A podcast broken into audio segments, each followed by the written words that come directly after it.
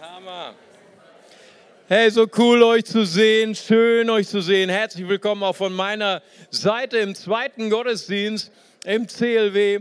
Und schon haben wir letzte, den letzten Teil der Reihe Jakobusbrief. Boah, ich habe so viele Feedbacks bekommen. Ihr habt tatsächlich in den Kleingruppen, habt ihr Jakobusbrief gelesen, Hammer. Und die Leute haben mir zurückgemeldet und sagen, Mario, boah, das ist, das ist, das ist nicht nur Schwarzbrot, das ist trockenes Schwarzbrot. Das ist so hart, das ist so sperrig. Jakobus, ist so unhöflich, ja, der ist so hart, immer so ermahnend, immer schimpfend fast, nicht wahr? Das ist, das ist wirklich harte Speise, nicht wahr? Und wir, wir haben schon, wir haben ja damit angefangen, erster Teil, ne, ey, ey, Luther, Martin Luther mochte Jakobus nicht. Er hat ihn ganz weit nach hinten geschoben in seinem Kanon, Aufzählung und er hätte am liebsten hätte ihn in die Elbe geschmissen und er nannte ihn das Strohhanne, Strohhanne Epistel. Ne, hört sich irgendwie unfreundlich an, nicht wahr? Und Luther hat ja so geknabbert mit dem Glaube oder Werke, weil ja Jakobus sagt ja, der Glaube, dein Glaube ohne Werke ist tot. Provozierend, das ist typisch Jakobus, ja. Und wir hatten gesagt, hey, der Glaube, dein Glaube ist wie ein Samenkorn. Und wenn, es, wenn du es einsetzt, wenn du es hineinlegst, dann kommt die wunderbare Frucht, dann kommen die guten Werke hervor. Es bedingt sich einander. Und letzten Sonntag habe ich gehört, ey, bei euch ging die Post ab, ey. Hier, hier war Berliner Tempodrom, ne? habt ihr hier gehabt, der Fahrradrennen hier im ganzen Saal habe ich gehört und so weiter. Unser Jugendpastor, unser Familienpastor Matthias, hat gepredigt über, wie das Wort Gottes ein Spiegel ist, wie wir hineinschauen in das Wort Gottes und wie wir hören, richtig reden und vor allen Dingen tun. So, und heute kommt dann der dritte und letzte Teil, aber heute möchte ich auch nochmal als Pastor all meinen persischen, all meinen afghanischen, all meinen kurdischen Freunden ein gesegnetes neues Jahr wünschen. Eid Mubarak Nurus. Gott segne euch alle. Gebt ihnen doch nochmal einen Applaus. Jawohl. So, heute werden wir wieder eine schwer verdauliche Stelle von Jakobus lesen und heute geht es darum, ist es eigentlich erlaubt, von der Bibel her sein Leben zu planen? Ist es eigentlich erlaubt oder sollen wir praktisch warten, bis diese Welt untergeht und verbrennt im Chaos? Ja, Plan oder Untergangserwartung, das ist der Titel für heute. Und ihr werdet gleich wissen, warum ich diesen Titel so provokant gestellt habe. Denn wir lesen unseren Lehrtext aus Jakobus, Kapitel 4, Verse 13 bis 17 und los geht's. Nun also, die ihr sagt, heute oder morgen wollen wir in die und die Stadt gehen und dort ein Jahr zubringen und Handel treiben, Gewinn machen, die ihr nicht wisst, wie es morgen um euer Leben stehen wird. Denn ihr seid ein Dampf, der eine kleine Zeit sichtbar ist und dann verschwindet. Das ist typisch Jakobus. Ne? Hammer. Ich glaube, also ich kann so richtig hier hören, so Jakobus, der Halbbruder, leibliche Halbbruder von Jesus. Was haben die manchmal auch Stress miteinander gehabt? Ne? Also äh, wahrscheinlich, ich höre sie richtig so raus hier, so die beiden Teenager. Äh, du bist Dampf. Du bist bald mir, du bist Dampf für mich. Ne? Aber, aber sehr interessant, Jakobus, der hier sehr ermahnend spricht. Viele Leute sagen, Jakobusbrief ist ein authentischer Brief, weil Jakobus so ganz, ganz eine andere Perspektive hat als die anderen Jünger, der Halbbruder von Jesus. Und viele, viele Stellen im Jakobusbrief sind parallel zur Bergpredigt. Bergpredigt ist auch eine ungemütliche Predigt von Jesus, sehr, sehr ermahnend, sehr, sehr ähm, herausfordernd. Und wir werden gleich sehen, warum. Und dann verschwindet, statt dass ihr sagt, wenn der Herr will, werden wir sowohl leben als auch dieses oder jenes tun. Nun aber rühmt ihr euch in euren Großtuereien. Alles solches Rühmen ist böse. Wer nun weiß, Gutes zu tun und tut es nicht, dem ist es Sünde. Boom. Voller Schlag in die Magengrube, nicht wahr? Das ist Jakobus. Das ist Jakobus. Ermahnend. Auch ähnlich wie die Bergpredigt. Sehr, sehr ermahnend gegen die Reichen, gegen die Reichen im Lande und ermutigend und ermahnend die Kirche. Ihr sollt ein Platz sein, die ihr euch für die Armen einsetzt. Ihr sollt ein Platz sein, wo soziale Gerechtigkeit herrscht, auch für die Armen, für die Benachteiligten. So, und hier in diesem Text finden wir einen Vers in Jakobus 4, Vers 15, der ist so praktisch zum Sprichwort ge geworden. Wenn Gott will und wir leben, dann können wir das oder das tun. Sowohl leben als auch dies oder das tun. Man nennt das im Fachjargon die Conditio Jacobea, den jakobischen Vorbehalt, diese, diese innere Prüfung, das, was ich vorhabe mit meinem Leben, das, was ich plane, ist es auch wirklich der Wille Gottes? Ist es etwas, was mein Leben überdauert, was mein Leben wirklich auch prägt und bekannt macht, auch wenn ich schon gestorben bin? Ist das, was ich tue, wirklich sinnvoll? Die Conditio Jacobea. Und wenn man das so das erste Mal so hört, in dieser Härte, in dieser Entschiedenheit, dann denkt man so, wow, Jakobus, das ist so düster. Das ist so entmutigend. Man denkt fast, und manche Christen haben das auch übertrieben, das ist total ungeistlich, Pläne zu machen. Ja, wir, wir, es ist viel geistlicher, so in den Tag hineinzuleben.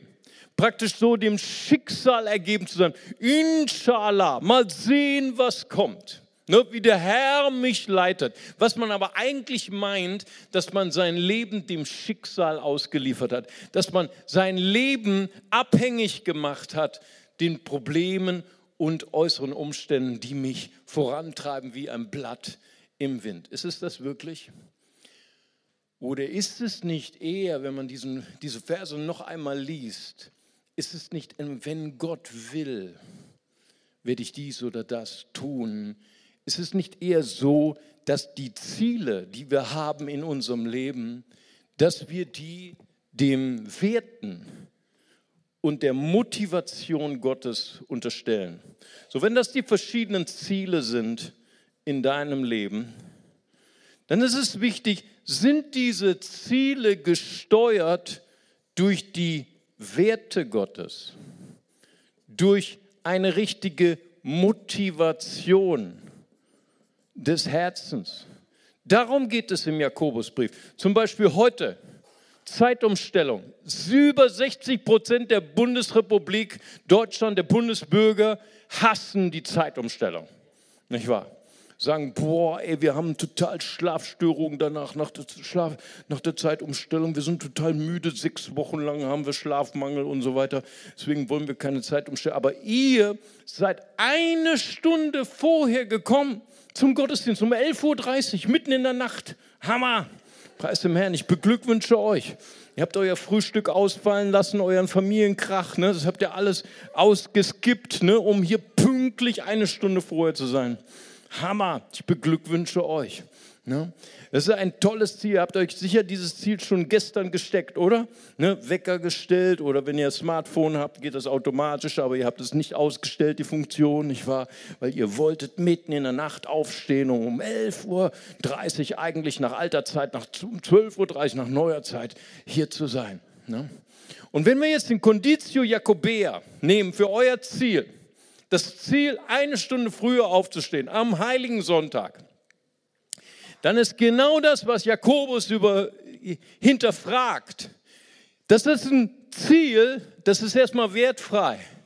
Aber warum bist du eine Stunde früher aufgestanden, liebe Schwester, lieber Bruder? Hast du das gemacht, damit dein Bruder, deine Schwester, deine Freundin, hey, dir auf die Schulter klopfen und sagen, ja, toll, dass du auch da bist oder der Pastor dir sogar gratuliert? Ne, dann ist es ein schlechtes Ziel, sagt Jakobus in seiner ungehobelten Art. Oder bist du hierher gekommen, weil du wolltest den Herrn preisen? Uh, ich habe extra nicht gefragt, Amen. Aber einige wollten das, ne? Amen, presst dem Herrn. So, das heißt also, versteht ihr? Wir haben verschiedene Ziele in unserem Leben, aber Jakobus sagt, hey, es ist wichtig, wovon werden diese Ziele in deinem Leben gesteuert? Werden sie gesteuert von deinem Ego? Werden sie gesteuert von deiner Ruhmsucht? Werden sie gesteuert von dem, von deinem, von deiner Ich-Sucht? Oder werden sie gesteuert, Gott zu verherrlichen? Ich weiß nicht, ob ihr noch an den Film erinnern könnt. Das sind mehr so die Leute aus meiner Generation. Ne, wir, die, ich bin ja schon ein bisschen fortgeschrittenes Alters. Und damals haben wir uns sogar gewagt, als biblische Christen ins Kino zu gehen. Oh. Heute geht ihr gar nicht mehr ins Kino. Ne? Ihr habt ja nur Netflix ne? oder was, was ihr so habt oder keine Ahnung. Ich glaube, auch die Jugendlichen, die ich begegne auf der Straße, die haben noch nicht mal mehr DVD. Ey, Hammer. Dieses geht, die Zeit geht wie ein ICE, nicht wahr? Auf jeden Fall sind wir damals in Kino gegangen. Kino wisst ihr gar nicht mehr, was es ist, nicht wahr? Und verstehst du? Und dann sind wir natürlich in christlichen Film gegangen. Ja, natürlich, christlichen Film. Und dann haben wir Stunde des Siegers. Ich weiß nicht, ob die, die Älteren, die Älteren sind im ersten Gottesdienst. Auf jeden Fall. Äh, Stunde des Sieges, Chariots of Fire. Was war es für ein, ein genialer Film? Ein, ein China-Missionar und er ist gesegnet mit zwei schnellen Beinen und er gewinnt einen Wettkampf nach dem anderen und geht als Olympiakämpfer, äh, fährt er nach, äh, äh, ich glaube, nach Amerika, um dort die Olympischen Spiele dort zu kämpfen für sein Land. Und seine Schwester, das ist so eine Überfromme. Und die hat seine Ziele in Frage gestellt. Hat gesagt, ey, du musst nur Missionar sein, nur für Gott sein und nicht da laufen für die Olympiade. Das sind keine guten Ziele. Und dann strahlte sie an mit diesem wunderschönen Lächeln, was er hat. Und er sagte, weißt du, Schwester, Gott hat mich schnell gemacht.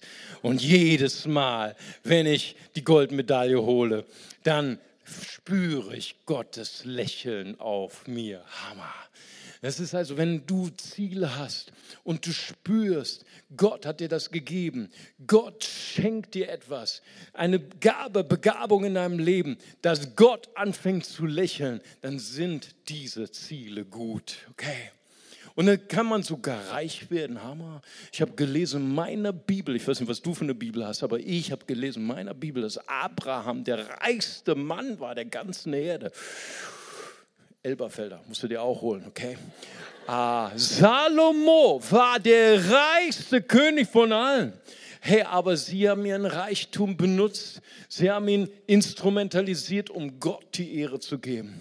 Hey, und wenn du diese Gabe hast, ah, einfach aus Staub Geld zu machen. Ne, aber legal. Ne? Als ich in Brasilien war, ne, da habe ich meine Familie kennengelernt nach, äh, vor dreieinhalb Jahren. Und dann war ich im Dschungel und dann irgend so ein bärtiger Brasilianer, der hat zu mir gesagt, ich bin dein Cousin. Und wir hatten den gleichen Großvater und hier ist der Ort, wo er seine Geldfälschermaschine vergraben hat. Ne, also es nicht so wie mein Großvater in Brasilien, nicht wahr? Legal, ich meine legal, du hast zwei Hände und du kannst aus Staub Gold machen. Auf legaler Weise. Hey, dann ist es eine Gabe von Gott. Und Jakobus würde dich wahrscheinlich provozieren. Er würde dich prüfen und sagen, was ist die Motivation? Warum wirst du reich? Nimmst du das Geld, um dein Ego aufzublasen? Nimmst du das Geld, um selber berühmt zu werden oder nimmst du das Geld, um Gottes Namen zu verherrlichen, die Armen zu, zu unterstützen, Schulen zu bauen für syrische Flüchtlinge oder das Reich Gottes voranzubringen? Versteht ihr, was ich meine? Und deswegen ist es so wichtig, dass wir diese Stelle richtig lesen, dass wir es als geistlich empfinden, Ziele zu haben in unserem Leben was du gerade in einer Zeit, wo wir den Eindruck haben, die Welt geht unter. Ist nicht so? Also ich, ich mag gar nicht mehr Fernsehen ne, anschalten. Eine schlechte Nachricht nach der anderen. Ne? Und, und, manchmal fragt man sich wirklich, hey, lohnt es sich überhaupt noch Kinder zu bekommen in dieser schrecklichen Zeit? Und ich sage, wir als Christen müssten eigentlich sagen, und ob. Amen. Und ob denn wir wir bekommen Kinder, die die Hoffnung der Zukunft sein werden. Amen. Gerade wir als Christen sollten die positivsten Menschen überhaupt sein und sollten Pläne machen für die Zukunft. Weil, was hat Jesus gesagt in Matthäus 24, Vers 6 im Untergangskapitel, wo er den Untergang der Welt voraussagt? Da sagt er, erschreckt nicht. Amen. Es schreckt nicht. Zuerst müssen alle Nationen zum Glauben kommen und dann kommt das Ende. Wir sollten dabei sein, Pläne zu machen. Wie können wir alle Völker mit Jesus Christus bekannt werden, bekannt machen? Das sollten unsere Pläne sein. Amen. Und dann dieses wunderschöne Zitat, was man Luther in den Mund legt, aber er hat es nicht gesagt, aber ich wünsche, ich glaube, er wünschte, hätte es gesagt. Da heißt es ja, dieses Zitat, und wenn ich wüsste, morgen geht die Welt unter, würde ich heute noch ein Apfelbäumchen pflanzen. Weißt du, wer das geschrieben hat? Ein deutscher Pastor. Hey, in Deutschland. Zwar 1944, weißt du, wie es hier 1944 aussah? Sah es aus in ganz Deutschland wie Aleppo. Jede unserer Stadt sah aus wie Aleppo, niedergebombt. Und ein deutscher Pastor hat gesagt, wenn ich wüsste, dass morgen die Welt untergeht, würde ich heute noch ein Apfelbäumchen pflanzen. Selbst in Untergangsstimmung sollen wir planen. Ich möchte dir sechs Gründe geben, warum du planen solltest. Ich möchte dir sechs Gründe geben, warum es wichtig ist, ein zielorientiertes, ein bestimmungsorientiertes Leben zu leben. Der erste Grund ist, Gott hat Pläne. Amen. Gott hat Pläne. Hey, lies mal deine Bibel. Lies mal das letzte Buch der Bibel, eins der schwierigsten Bibel überhaupt, der Bücher der Bibel überhaupt, das Buch Offenbarung. Wow, das sind die Pläne Gottes für die weite Zukunft. Sogar noch Pläne, die über die Erde hinausgehen, wenn diese Erde verbrannt sein wird und der Himmel verbrannt sein wird, hat Gott noch Pläne mit unserem Planet Erde. Und ich kenne letzte, das letzte Blatt der Bibel und es wird gut ausgehen. Amen. Preis dem Herrn. Das weiß ich schon. Ich weiß zwar nicht, was die sieben Posaunen sind und die sieben Engel und all diese Sachen. Und wenn du mich fragst, so weiß ich es wahrscheinlich auch nicht. Aber da muss ich noch ein bisschen Offenbarung vom Herrn bekommen. Aber eins weiß ich, Gott hat gute Pläne für diesen Planeten und es wird gut ausgehen. Amen. Preis dem Herrn. Gott hat Pläne. Und es ist wichtig, dass wir erkennen, er hat sogar Pläne, nicht nur mit diesem Planeten, er hat Pläne mit dir. Epheser 2, Vers 10. Denn wir sind sein Werk, geschaffen in Christus Jesus zu guten Werken, die Gott zuvor bereitet hat, damit wir in ihnen wandeln sollen. Amen. Unsere Aufgabe ist es zu verstehen, welche fantastischen Pläne Gott mit deinem Leben hat, mit unserem Leben hat und dann in diesen Plänen zu wandeln. Gott hat eine Software für unser Leben geplant. In diesen Werken sollen wir wandeln. Amen. Jesus, wie war es eigentlich mit Jesus? Hatte Jesus Pläne gehabt in seinem Leben oder ließ er sich so wie ein Blatt im Wind daherwehen? Nein, in Markus 1, Vers 38 sagt er, lasst uns anderswohin gehen, in die nächsten Orte, dass ich auch dort predige, denn dazu bin ich gekommen. Das hört sich nicht an wie ein Mann, der so dem Zufall oder dem Fatalismus oder Inshallah geguckt hat, wie das Schicksal ihn hinbläst, sondern dieser Mann hatte Pläne. Er lebte zielorientiert. Wie ist es mit Paulus? Wenn ich lese Philippa 3, Verse 13 bis 14, eins aber sage ich, ich vergesse was da hinten ist und strecke mich aus nach dem, was vorne ist und jage nach dem vorgesteckten Ziel. Paulus hatte ein Ziel in seinem Leben. Paulus lebte zielorientiert. Gott hat Ziele für dein Leben und es ist deine Verantwortung, diese Ziele herauszufinden und es ist deine Verantwortung, in diesen Zielen zu leben. Jedes Mal, wenn du dein deine Ziele, die Gott für dich hat, wenn du die wegdelegierst an andere Menschen, dann werden andere Menschen deine, die Agenda deines Lebens bestimmen. Dann wird es so sein wie in diesem Bild. Ich habe euch ein Bild mitgebracht, wenn wir mal an die Technik das erste Foto zeigen können. Und zwar das nächste Foto. Genau. Manchmal ist es so in unserem Leben, oder? Manchmal, wir sind so wechselhaft. Manchmal gehen wir volle Kanne nach rechts in die eine Richtung, dann gehen wir wieder nach links. Ne? Frag mal deine Frau. Ne? Falls, oh, heute ist er wieder so drauf, gestern war er so drauf, nicht wahr?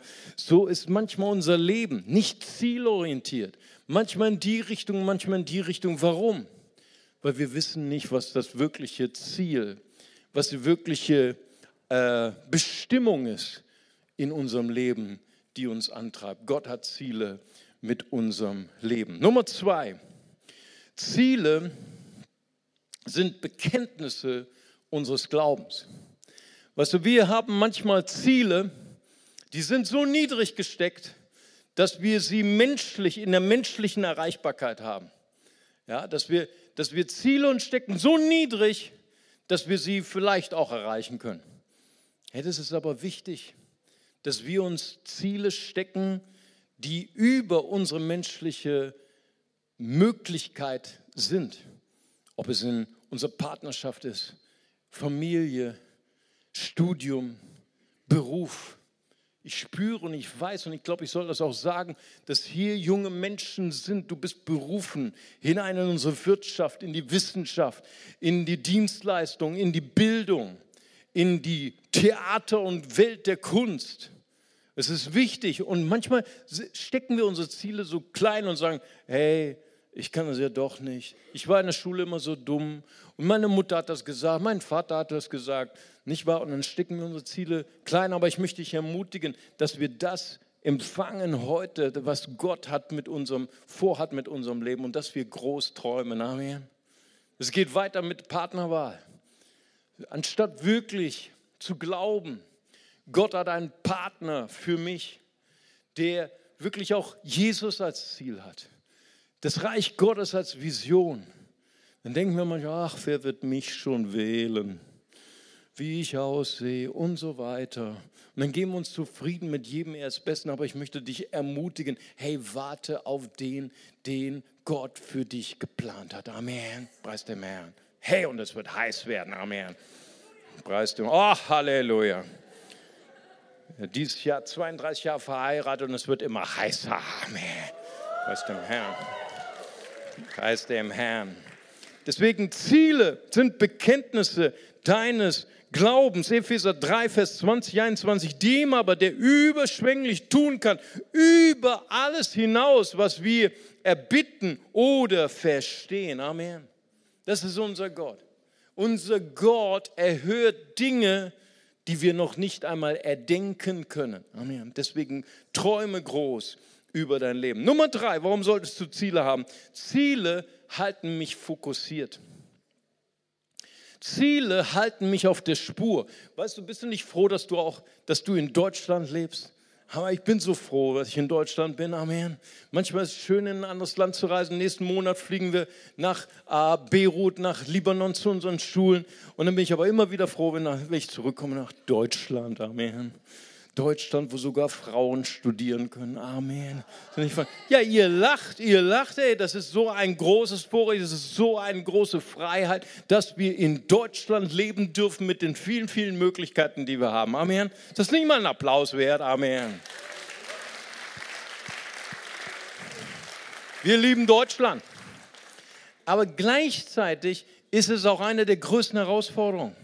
Gleichzeitig diese vielen Möglichkeiten, die wir haben, ist diese Versuchung, dass gerade Menschen, die multiple begabt sind, die so viele Gaben haben, so wie, wie, wie, wie ihr hier, dass wir manchmal verschwenden wir unsere Gaben, unsere Fähigkeiten für so viele verschiedene Ziele.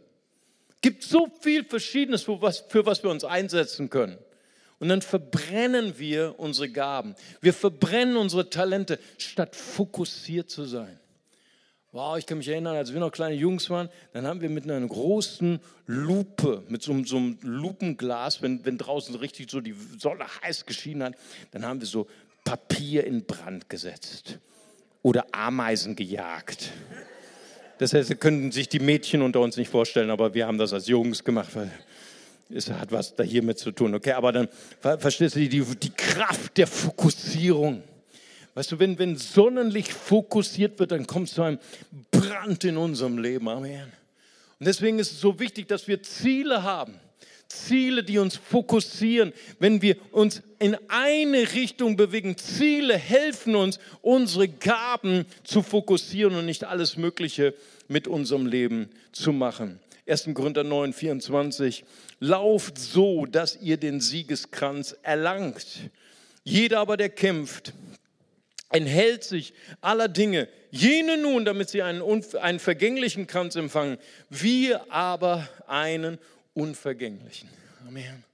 Paulus verglich sein Leben und das Leben der Gläubigen mit dem Kampf eines Olympiakämpfers, der ein Ziel, diesen diesen Siegeskranz vor Augen hatte. Dafür hat er Diät gelebt, dafür hat er ge, äh, äh, sich trainiert und hatte allen möglichen anderen Zielen abgesagt, nur um diesen Lorbeerkranz zu bekommen. Wie viel mehr sollten wir fokussiert leben, weil wir haben ein Ziel vor Augen. Amen. Nummer vier, Ziele motivieren mich. Wenn du durch die Wüste gehst, und vielleicht gehen einige von uns gerade durch die Wüste ihres Lebens.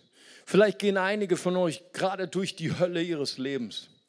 Ich sage, wer gerade jetzt durch die Hölle seines Lebens geht, solltest du nur den Vorwärtsgang einschalten, niemals den Rückwärtsgang, weil die Hölle, da darfst du keine Runden drehen, da musst du so schnell wie möglich durch. Amen. Und es ist wichtig, wenn wir in unserem Leben durch die Hölle gehen, dass wir wissen, was unser Ziel ist. Es ist wichtig. Wenn wir in der Hölle Kreise ziehen, hey, werden wir gebraten wie ein schönes Steak. Und es ist wichtig, dass wir wissen, wofür wir geboren sind. Jakobus live, Jakobus 1,12, glückselig der Mann, der die Versuchung erduldet. Wir müssen Versuchung erdulden, wusstest du schon? Keine Amen. Ist egal, ich, red, ich lese weiter, es ist Jakobus. Hey, Jakobus ist immer in die Magengroben. Denn nachdem er bewährt ist, wird er den Siegeskranz des Lebens empfangen, den der Herr denen verheißen hat, die ihn lieben. Wie können, ah, ah, da wacht jemand auf, trotz Zeitumstellung. Amen. Amen, Bruder, mach weiter. So, das heißt, wie können wir die Hölle durchqueren? Wie können wir die Wüste durchqueren, indem wir ein klares Ziel vor Augen haben, den Siegeskranz des Herrn? Wenn du keine Ziele hast, dann weißt du noch nicht mal, warum du morgens aufstehen sollst, oder? Wenn wir keine Ziele haben, dann wissen wir noch nicht mal, für was wir eigentlich opfern sollen. Hiob sagt in der größten Krise seines Lebens, Hiob 6, Vers 11, welche Kraft hätte ich noch zu hoffen? Was ist das Ziel, für das ich durchhalten soll? Er wusste das Geheimnis von Zielen in der Krise. Ich habe euch noch ein Foto mitgebracht, Foto Nummer zwei an die Technik. Ich habe euch ein Foto mitgebracht von Viktor Frankl. Viktor Frankl ist einer der berühmtesten österreichischen Neurologen und Psychiater und er war Logopäde. Er war gleichzeitig Jude und in der Zeit des Nationalsozialismus war er äh, die meisten Jahre im KZ. Und er hat das alles überlebt. Jeden Tag hat er gesehen, wie um ihn herum Menschen gestorben sind, Häftlinge gestorben sind, sich aufgegeben haben. Und er wurde getreten, er wurde gedemütigt, er hat gefroren, er hat gehungert. Und es gab so viele Momente, wo er einfach nur sterben wollte, wo er sich einfach nur in den Schnee legen wollte und einfach nur sterben. Aber weißt du, was er geträumt hat? Er hat immer denselben Traum gehabt. Er hat geträumt, einmal werde ich stehen vor Hunderten von Leuten im Vorlesungssaal und da werde ich über Psychologie referieren. Hammer. Ich weiß nicht, ob so ein Traum dich motiviert, aber das war sein Traum und der ist in Erfüllung gegangen. Und er hat gesagt, das ist, wie ich die Hölle von Auschwitz überlebt habe. Ich habe einen Traum gehabt, ich wusste, was die Bestimmung meines Lebens ist. Und daran habe ich mich immer erinnert. Von ihm kommt dieses berühmte Zitat, wenn du das Warum deines Lebens kennst, dann kannst du fast jedes Wie ertragen. Das ist genial, der Satz. Ne? Ich wiederhole nochmal.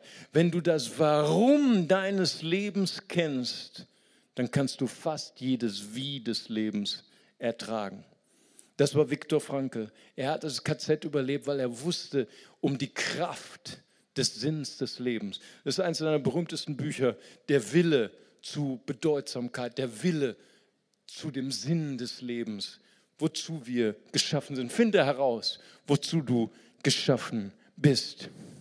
Wenn du Ziele in deinem Leben hast und du hast, du bist gerade in der Wüste, dann werden langfristige Ziele dich bewahren vor kurzfristigen Rückschlägen. Darf ich noch das letzte, das dritte Bild haben?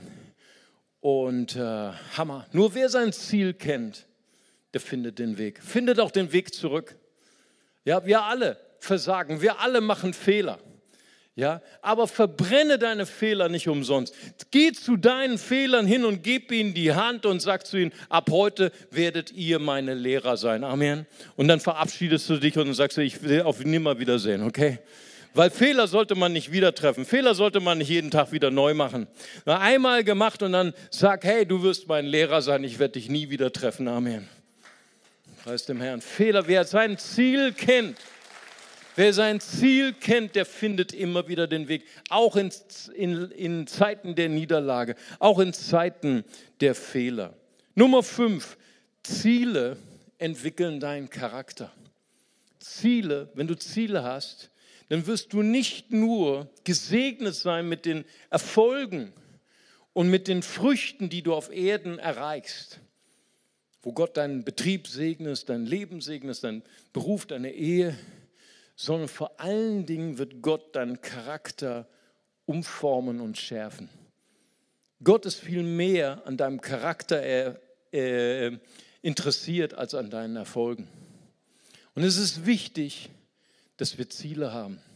Ziele haben die Kraft, unseren Charakter zu schärfen, unseren Charakter besser zu machen von Tag zu Tag.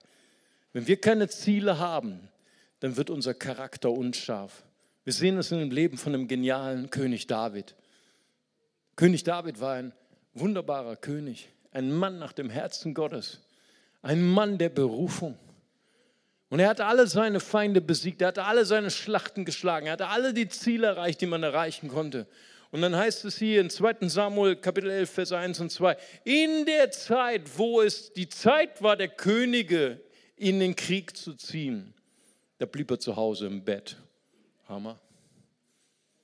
Ja, ich meine, guck mal, und das war der Anfang vom Ende. Der Anfang vom Ende, ne? Bett, deswegen haben wir heute auch eine Stunde weniger geschlafen, weil zu viel schlafen ist gar nicht so gut, nicht wahr? Und weißt du, da war er im Bett, statt seiner Berufung, statt seinem Ziel nachzugehen, Kriege zu führen für sein Land, sein Land zu leiten, blieb er im Bett und dann hat er Spaziergang gemacht auf seinem Balkon und sah eine schöne Frau baden. Und da war schon der Anfang vom Ende. Ihr kennt die Geschichte. Wenn du kein Ziel hast, dann wird dein Charakter unscharf wenn du Ziele hast, dann wird dein Charakter sich verbessern von jedem Tag zu jedem Tag. Und das Letzte, gute Ziele werden belohnt. Gute Ziele werden belohnt auf Erden mit guter Frucht und gute Ziele werden im Himmel belohnt durch Gottes Gunst, durch Gottes Lächeln. Sprüche 11, 27 zitiere aus der Hoffnung für alle. Wer danach trachtet, Gutes zu tun, findet Zustimmung bei Gott. Hammer. Sechs Gründe, warum ich Ziele in meinem Leben setzen sollte. Erster Punkt, weil Gott hat Ziele für mein Leben. Zweiter Punkt, Ziele sind Bekenntnisse meines Glaubens. Ziele halten mich fokussiert. Ziele motivieren mich. Ziele entwickeln meinen Charakter und Ziele werden, gute Ziele werden belohnt. Wie kann ich eigentlich diese Conditio Jacobea, diesen jakobischen Vorbehalt, diese, wenn Gott will, werden wir sowohl leben als auch dies oder das tun. Wie kann ich das eigentlich praktisch anwenden in meinem Leben? Wie kann ich feststellen, ob meine Ziele gute Ziele sind? Ich hab, ja, ich habe jetzt gelernt, ich soll Ziele setzen. Ja, es ist wichtig zu entscheiden, gehe ich ins Studium, gehe ich in eine Ausbildung, welches Studium soll ich machen, welche Frau soll ich heiraten, welchen Beruf soll ich ergreifen, welche Berufung habe ich, welche soll ich verfolgen. Das habe ich jetzt alles verstanden, aber wie kann ich eigentlich unterscheiden, was sind gute Ziele, was sind schlechte Ziele? Warum vielleicht verfolge ich Ziele, wo ich meine Talente verbrenne für nichts, wo ich am Ende meines Lebens stehe, das war umsonst. Wie kann ich gute Ziele erkennen? Ich möchte dir drei Fragen mitgeben für zu Hause, für deine Kleingruppe zum Diskutieren. Und zwar erstens, könntest du diese Frage mit Ja beantworten? Dieses Ziel, was ich verfolge, wird es Gott ehren? Ja. Paulus sagt in 2. Korinther 5, Vers 9, unser Ziel ist es deshalb, immer zu tun, was ihm gefällt, ob wir in diesem Körper leben oder ihn verlassen. Das heißt, sind die Ziele, die wir verfolgen, ehren sie Gott. Zweiter Punkt. Ist dieses Ziel, was ich verfolge, aus der Liebe Gottes geboren oder aus meinem Ego oder aus meinem ähm, äh, Neid oder auf meiner Streitsucht besser zu sein als andere. Weißt du, man kann Ziele haben mit Lieblosigkeit und andere Leute platt machen. Das kann man auch. Sogar als Christ. Denk mal an die Kreuzzüge. Kein Problem für Christen.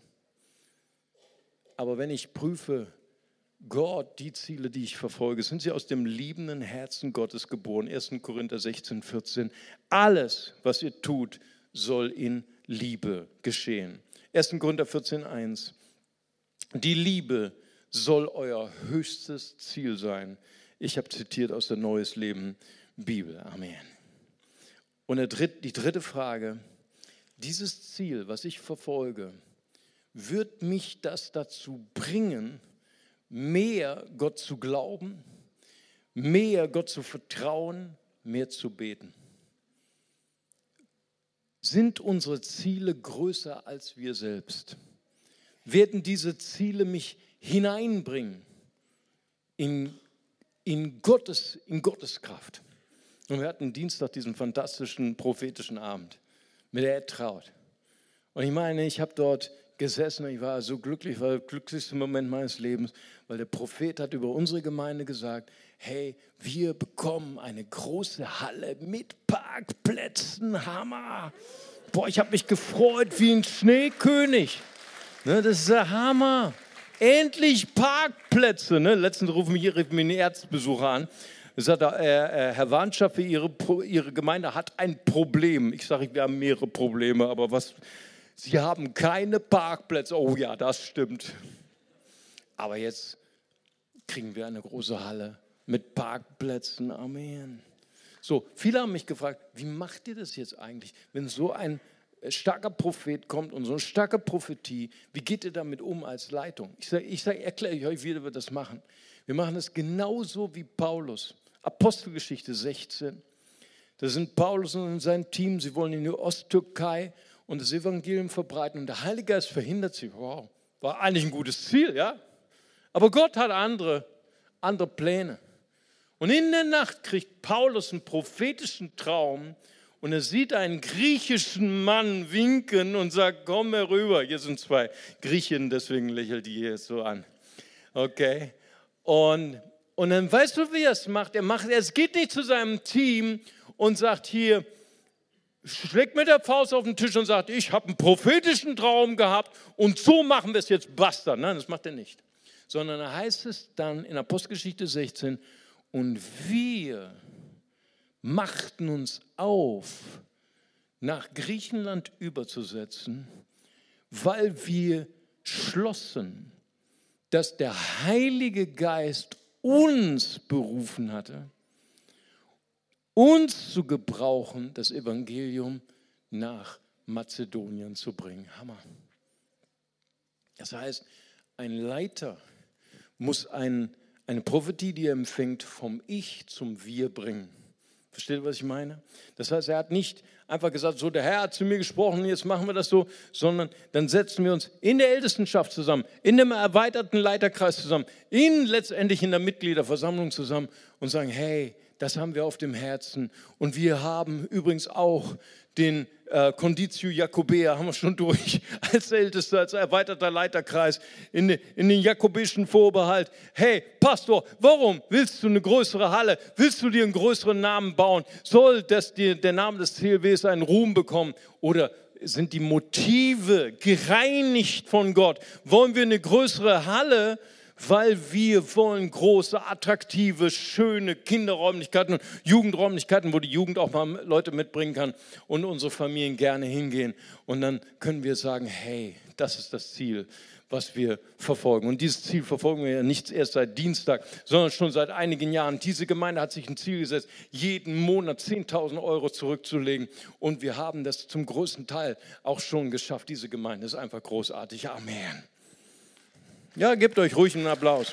Ich würde euch klatschen. Ich würde euch klatschen. Amen. Es ist wichtig, dass wir erkennen, dass wir uns Ziele setzen, die größer sind als wir selbst. Denn wenn Gott sie erhört, dann führen diese Ziele uns in die Anbetung und nicht ins Selbstlob. Versteht ihr den Unterschied? Wenn wir Ziele haben, die wir selber erreichen können, dann können wir immer, immer hinterher uns auf die Schulter klopfen und sagen, oh, was waren wir toll, was waren wir klug. Wenn wir Ziele haben, die größer sind als wir selbst, dann können wir immer den allmächtigen Gott anbeten. Amen. Denn niemand hätte das tun können. Gott kann alles. Ohne Glauben ist es unmöglich, ihm zu wohl zu gefallen. Hebräer 11, Vers 6. Wie können wir Ziele von Gott empfangen? Ganz praktisch, indem wir anfangen, die Kunst des Träumens zu erforschen.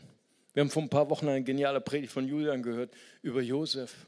Josefs Träume, ihr könnt euch erinnern. Josef träumt, dass er geehrt wird von all seinen Brüdern. Und es ist genau das Gegenteil, das passiert, oder? Haben sie ihn in den Brunnen geschmissen, haben ihn verkauft als Sklaven. Ist er ins Sklavenhaus von Potiphar gegangen, wurde gemobbt von der Frau von Potiphar, äh, falsch gegen ihn geredet, ins Gefängnis, jahrelang dort, vergessen. Was hat ihm die Motivation gegeben? Träume. Seine Träume haben ihn nie verlassen. Es ist so wichtig, dass wir lernen zu träumen. Begrab nicht deinen Traum, den Gott dir gegeben hat. Ich habe so auf dem Herzen, heute zu sagen zu manchen, die ihre Träume begraben haben, Jesus wird deine Träume wieder auferwecken. Amen.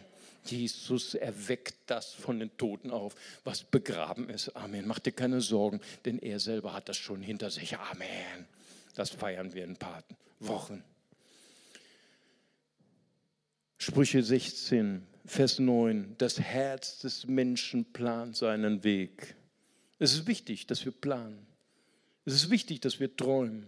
Was will ich mit meinem Leben anfangen? Hey, junge Menschen, was wollt ihr mit eurem Leben anfangen? So wichtig, dass wir groß träumen.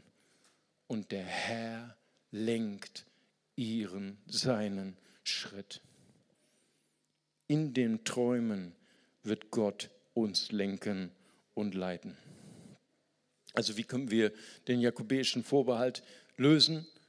Wenn meine Ziele Gott ehren, sind meine Ziele geboren aus der Liebe Gottes, bringen meine Ziele mich dazu, Gott mehr zu vertrauen, Gott mehr zu glauben, mehr zu beten. Und das Letzte, drei Dinge, die wir brauchen, die du brauchst, um deine Ziele zu erreichen. Nummer eins, das Geheimnis des Gehorsams. Alles aus Jakobus. Jetzt wird es wieder unfreundlich. Okay, Jakobus 4, Vers 7. Unterwerft euch nun Gott, widersteht aber dem Teufel und er wird von euch fliehen. Amen. Eine meiner Lieblingsstellen, als ich in der Jugend war, ah, widersteht dem Teufel, er wird von euch fliehen. Bombs! Hier kommt Jugendpastor Mario. Teufel, willst du mal an meiner Rechten riechen? Amen. Aber ich habe immer den Vers zu kurz gelesen. Ne? Der Teufel läuft nicht weg wegen Jugendpastor Mario, nein, nein. Fehl, Fehlanzeige. Der Teufel lacht über uns. Sondern warum läuft der Teufel weg vor uns? Weil wir uns Gott unterworfen haben. Amen. Weil wir Diener Dienerinnen Gottes sind. Amen. Ich weiß nicht, ob dieses Werbefilm, mal habe ich letztens auf Facebook gelesen, diese kleine Bär, von der, der, der von diesem Panther gejagt wird. Habt ihr das mal gesehen in der Werbung? Ne? Und dann, dann ah, ah, läuft er immer weg, dieser kleine, auf seinem kleinen stachsigen. Der Panther ganz cool, ne? gelassen in dem Meer. Und dann verläuft er sich da auf so einem Holzstamm. Und der Panther schlägt ihm blutig und dann der, der kleine Bär schreit. Und auf einmal lenkt der Panther um und flieht. Und der kleine Bär ist super stolz. Ne? Ist von mir weg. Aber dann sieht man auf einmal Kamera, Kamera äh, Situationswechsel, ist hinter ihm die Mama. Ne? Dreimal so groß und die so. Aber der Kleine denkt, boah, ich, ich bin der Held. Ich bin der Held. Hey, träum weiter. Träum weiter. Wenn du denkst, der Teufel flieht wegen dir, er flieht, weil Jesus in dir wohnt. Amen. Preis dem Herrn. Halleluja. Unterwerft euch nun Gott. Wie können wir unseren Weg erkennen, indem wir das Herz eines Dieners, das Herz einer Magd haben. So wie Samuel, dieser kleine Samuel, der das erste Mal die Stimme Gottes hört und er versteht die Stimme Gottes nicht. Er weiß nicht, wie er darauf antworten soll. Und Eli sagt ihm, sag nur, rede zu mir, Herr, dein Diener hört. Amen. Wie werden wir unseren Weg erkennen, indem wir Diener und Dienerinnen Gottes werden? Das zweite, ein reines Herz. Ein reines Herz. Naht euch zu Gott und er wird sich euch nahen. Säubert die Herzen, die Hände, ihr Sünder, und reinigt die Herzen, ihr Wankelmütigen. Was bedeutet wankelmütig bei äh, Jakobus? Menschen mit einem doppelten Herzen. Hey, nicht Doppelherz von der Apotheke, ne? das, äh, nicht das, sondern ein Menschen haben ein doppeltes Herz, eine gespaltene Seele, so wird es wortwörtlich übersetzt aus dem Griechischen reinige mein Herz. Gib mir ein einiges Herz. Und das letzte, Menschen, die uns lieben und unterstützen, unser Ziel zu erreichen. Jakobus 5,19. Meine Brüder, wenn jemand unter euch von der Wahrheit abirrt und jemand ihn zurückführt, so wisst, dass der, welcher einen Sünder von der Verirrung seines Weges zurückführt, dessen Seele vom Tode retten und eine Menge von Sünden bedecken wird. Hey, wie gut ist es, wenn wir gute Freunde haben, wenn wir Mentoren haben, wenn wir Seelsorge haben, die uns in dieser liebevollen Art und Weise helfen, unsere Ziele zu erreichen und von unseren Irrwegen wieder abzukommen. Amen. Komm, lass uns zusammen beten. Preis dem Herrn. Halleluja, Jesus. Vater, ich möchte dir von ganzem Herzen danken für diesen Moment. Ich danke dir, Herr, für diese mahnenden und harten Worte von Jakobus, dem Halbbruder von Jesus. Eine Epistel, wichtige Worte, bestätigt durch den Heiligen Geist. Und Herr, auch wenn diese Worte manchmal hart sind, un, ungelenk, ungemütlich, unhöflich, wir wollen sie doch in unser Herz lassen, weil wir spüren, hier spricht nur, nicht nur ein Mensch, hier spricht der Geist Gottes durch Jakobus.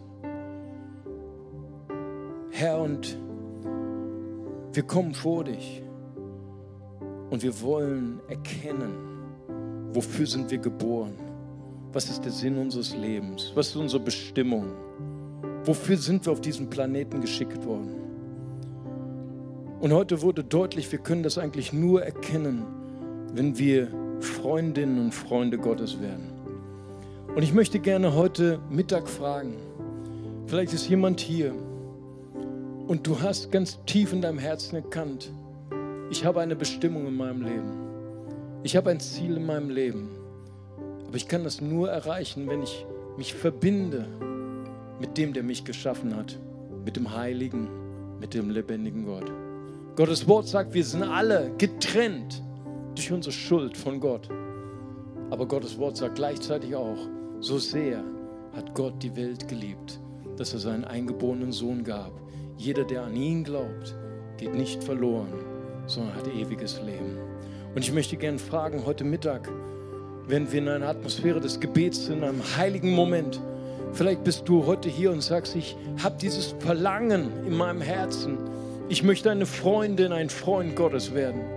Ich möchte Jesus einladen in mein Herz, dass er mein Herz reinigt, dass er mir alles Schuld vergibt und mein Herz heilt. Und wenn du das, diese Entscheidung treffen möchtest und sagst, ich möchte Jesus einladen in mein Leben, als mein Navigator, als meinen Herrn, dann heb doch ganz kurz deine Hand. Ich würde gern für dich beten. Danke, Jesus. Dort, danke dort hinten ist eine Hand. Dort oben ist noch eine Hand und noch eine Hand. Und hier ist noch eine. Hammer. Ist noch jemand da? Ganz dahin habe ich gesehen. Dankeschön. Ist noch jemand da? Dann heben Sie ganz kurz Ihre Hand. Würde auch gern für Sie beten. Danke, Jesus. Preis sei dir, Jesus. Halleluja, Jesus. Danke, Herr. Hammer. So viele Menschen, die heute mutig sich entschieden haben. Und wir wollen gemeinsam als ganze Familie mit ihnen beten. Und das Beamer-Team wird ein ganz einfaches Gebet eines Kindes an die Wand werfen. Und wir wollen das gemeinsam als Familie bekennen. Und wir sagen zusammen, Vater im Himmel, danke, dass du mich liebst. Danke, dass du dich für mich entschieden hast. Herr Jesus Christus, du bist für mich gestorben und auferstanden vergib mir meine Schuld. Ich wähle dich jetzt als mein Retter und Herrn. Dir will ich folgen. Amen. Amen. Lass uns jetzt mal einen riesen Applaus geben. Amen. Herzlich willkommen, alle, die ihre Hand gehoben haben. Und ich lade Sie ein, nach dem Gottesdienst, wir sind gleich zu Ende, gehen Sie einfach die Treppe da hoch und dann gehen Sie von mir aus gesehen rechts zu meinen Freunden vom, von der Next Step Blanche und die möchten Ihnen gerne was schenken und Ihnen den nächsten Schritt auf dieser abenteuerlichen Reise mit Jesus zeigen. Und jetzt würde ich gerne noch ein Abschlussgebet beten für die ganze Gemeinde. Ich glaube, dass der Heilige Geist stark gesprochen hat zu einigen.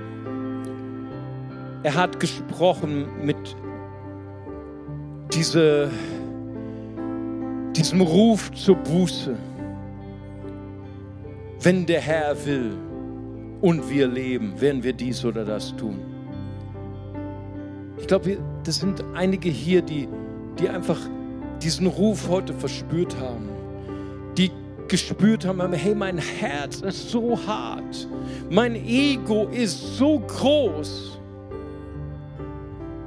Und ich habe das jahrelang nicht erlaubt, dass Gottes Wille in mein Leben kommt. Aber heute habe ich gespürt, wenn ich Gottes Wille in mein Leben hineinlasse, dann werden meine Gaben, meine Talente noch viel mehr potenziert, noch viel mehr gestärkt und ich kann den wirklichen Sinn meines Lebens erreichen mit Gott zusammen. Ich möchte heute Buße tun. Ich möchte heute umkehren von meinem Egoismus, von meinem harten Willen, meine Selbstzentriertheit. Ich möchte gern beten, Gott, nimm mir das. Gib mir das Herz eines Samuels. Gib mir ein gehorsames Herz, Herr. Lass mich ein Diener, eine Dienerin sein, dass ich das Ziel meines Lebens erreiche. Wir werden nächste Woche über Ruth sprechen, über Naomi. Na, Naomi, sie war eine, die falsche Entscheidungen in, seinem Leben, in ihrem Leben getroffen hat mit ihrem Ehemann Elimelech. Aber die Botschaft ist, Gott hat Wege in der Finsternis. Irgendwann hat, kam sie zu dem Punkt, wo sie gesagt hat, Gott, ich möchte deinen Willen tun, nicht meinen. Und Gott hat ihr Leben total umgedreht und total gesegnet. Danke, Jesus. Vielleicht bist du heute hier und sagst, Gott, reinige mein Herz. Gib mir ein einiges Herz. Meine Wege sind manchmal rechts, manchmal links, manchmal so widersprüchlich. Gott, ich sehe nicht den roten Faden. Aber heute habe ich verstanden, Herr, ich bin auch eine Frau, ein Mann mit zwei Seelen, mit zwei Herzen. Gib mir ein reines Herz. Schenk mir ein Herz. Oder vielleicht möchtest du heute auch diese Entscheidung treffen. Ich habe so lange allein gelebt auf meinen Wegen. Heute möchte ich mich entscheiden. Ich möchte Menschen in mein Leben lassen, die mich beraten, die mir Rat geben, den richtigen Weg zu finden. Ich bin keine Insel. Ich brauche Menschen in meinem Leben. Ich brauche Mentoring, ich brauche Seelsorge. Ich brauche eine kleine Gruppe. Danke, Jesus. Wenn du das bist, einer von diesen drei Gruppen, öffne einfach deine Hände an deinem Platz. Steh einfach auf an deinem Platz und ich würde gerne noch für dich beten. Vater, ich danke dir, Herr. Dass Buße etwas Wunderschönes ist, Herr. Ich danke dir für alle, Herr, die gerade jetzt ihre Hände öffnen, Vater. Ich danke dir gerade jetzt in Jesu Namen, Herr, dass du uns durch deine Güte, Herr, dass du uns zurückziehst, Herr, auf diesen Ort des Gehorsams, Vater. Schenk uns ein reines Herz, schenk uns Freunde an unserer Seite, Herr, dass wir erkennen, Herr, was die Bestimmung unseres Lebens ist, Herr, und dass wir deinen Namen ehren, Herr, und dass viele, viele Menschen durch unser Leben gesegnet werden. In Jesu mächtigen Namen. Amen. Lass uns gemeinsam aufstehen und den Herrn preisen und ihm singen, denn er ist es wert. Amen.